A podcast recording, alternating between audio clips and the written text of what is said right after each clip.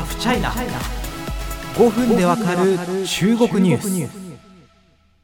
中国製 EV 日本に本格上陸みたいなねあの今年の4月ですか、ツイッターのトレンドみたいのをすごい騒がせて、中国の話題がね、あのツイッターとかで話題になると大体ろくなことはないんですけれども、あの非常に注目されました。あの内容ですね、佐川急便が配送用に使っている軽車両を EV シフト、電気自動車ですね、ガソリンとかじゃなくて電気だけで走る車にするんですけれども、その開発委託を中国の会社にするということで、中国製 EV が日本に上陸しますよみたいなニュースだったんですけれども、なんか中国の EV が日本に侵入してきてるなんで愛国心を持って日本のメーカーを選ばないのかみたいなことでですね非常にこれは話題になりました。僕がこのニュースを見て思ったのがなんかこう日本製イコール高品質中国製イコール安かろう悪かろうみたいな構図ってまだ残ってるんだなっていう感じです。あのもちろんそういう一面はありますよ。あの中国製やっぱりそのものによってはね安かろう悪かろうっていうのは全然あるのでまあ全部間違ってはないんですけれども果たしてこの EV 電気自動車の分野はそれはどうなのかなっていうふうにちょっと思ってですね。なんで中国の EV が自動車大国ですからね日本は。あので少しずつ影響力を見せ始めてそれが氷山の一角として水面に現れてるのかっていうのは非常に気になる。どんな構造どんな背景があって中国製 EV 日本に浸透しているのかっていうのを取材テーマにしてみようと思いました。これを見て。その取材の結果をですねこのラジオでもご報告したいと思います。ちょっとねたくさん取材させていただきました。本当にありがとうございます。今回は現場編ということでですねこの EV を中国製 EV を導入した企業への取材の結果というのを皆様にお話ししたいと思います、えー、千葉県千葉市。稲毛区というところでございます非常に閑静なですねあの住宅街ですそこを走るのは動力のすべてを電力で賄う中国 BYD 社製の EV バスでございます。この,、e、あの BYD っていうのは中国深セン発祥のですね、えーまあ、EV メーカーでして、最初は携帯電話用のバッテリーだったんですが、今は EV の車載用電池、バッテリーや EV の車体そのものを手掛けます。乗ってみてですね、あの正直、おお、これが EV かすげえっていう感じじゃないです。私たち普段乗ってるディーゼル車ですね、のあの軽油のバスと比べて、まあ、確かにこう静かな感じね、スーッと走る感じするかもしれませんが、言われてみればって感じで大きな差は感じませんでした。乗り心地はあくまで自然です。あの降りるときにですね、これ EV だったの？って気づくお客さんもいますと、バス会社の担当者さんもお話になってましたね。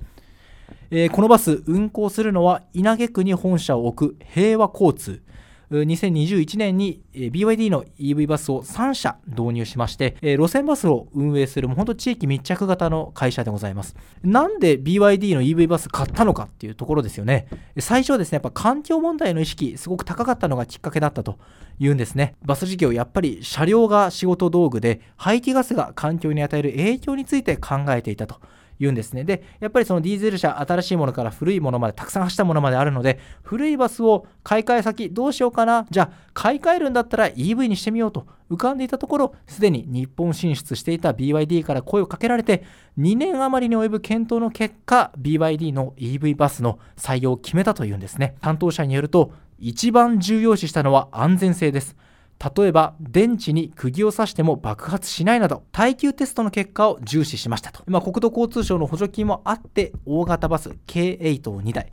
小型の J6 を1台購入しました、えー、そしてこの課題だった二酸化炭素はまあ資産ベースなんですけれども年間で45トン減少するという試算があるということなんですね。さらに軽油を電気に、まあ、動力を変えたことで1年間で約130万円の燃費削減を見込みます。割合にしておよそ38%ほど節約になる計算だというんですね、まあ、もちろん EV はね開発製造途中で二酸化炭素が出るじゃないかという指摘もあるんですけれどもね、まあ、ただこの数字についてはまだまだやってみないと分かんないと。なんせ今年、えー、2021年の5月に路線投入したばっかりなので。例えば冬の場合なんですけどディーゼル車エンジンを回す熱から暖房が取れますが EV ではヒーターを回すため電池の使用率が高くなるのではといった考えもあるそうなんですね。他のバス会社から視察の要望が来るなど EV バスの導入業界内でも注目されているんですね。そしてやはりこう日本国内ではまだまだ耳なじみのない BYD 中国メーカーを選んだには実は安全性以外の理由もあるというんですね。担当者の言葉をお伝えします。日本の国産で夜だけ充電すれば1日路線を走れるという実際の運行に耐えられる車両が検討当時はまだありませんでした安全性も含めて検討した結果 BYD に決まったということです今回紹介するもう一つの現場、それが冒頭お伝えしたツイッターで大騒ぎになった佐川急便です。実はこの佐川、BYD 社製の EV バスを導入した平和交通とよく似た構図がえ存在するんですね。佐川が導入するのは EV 車両7200台、7200台全てを EV 化します。配送の最終段階、いわゆるラストワンマイルに使用されるもので、運転手の要望を反映させ、荷台部分に台車用のスペースなどを取り付けました。えこれ開発、まあ、企画やですね、デザインは日本のベンチャー ASF が手掛け、製造を中国広西チワン自治区の三菱汽車が製造します。EV バスを導入した平和交通との共通点は何か。最初の一つはもちろん環境への意識です。佐川によると CO2 排出量は年間約2万8000トンの削減を見込んでいます。これは佐川の車両から排出される量のおよそ1割に相当します。そしてもう一つ検討材料に国産も当初考慮していたことです。最終的に製造先を中国メーカーに決めた理由について佐川急便はこう説明しています。国内には当社が求める仕様の EVK は存在していませんでした。その日本にないから中国メーカーから調達するっていう構図なんですよ。要は。これでなぜ愛国心があるなら日本メーカーにしろという指摘が来るのか。これは本当に不思議なことだと思います。ではなぜこの状況が生まれたのかですよね。つまりなんで日本のメーカーは用意できずに中国メーカーが配送用の車両から EV バスまで提供できたのか。なぜ2021年になってこの状況が生まれたのか。この疑問を解くために後半 BYD と専門家への取材結果をお伝えしながら一緒に考えていこうと思います。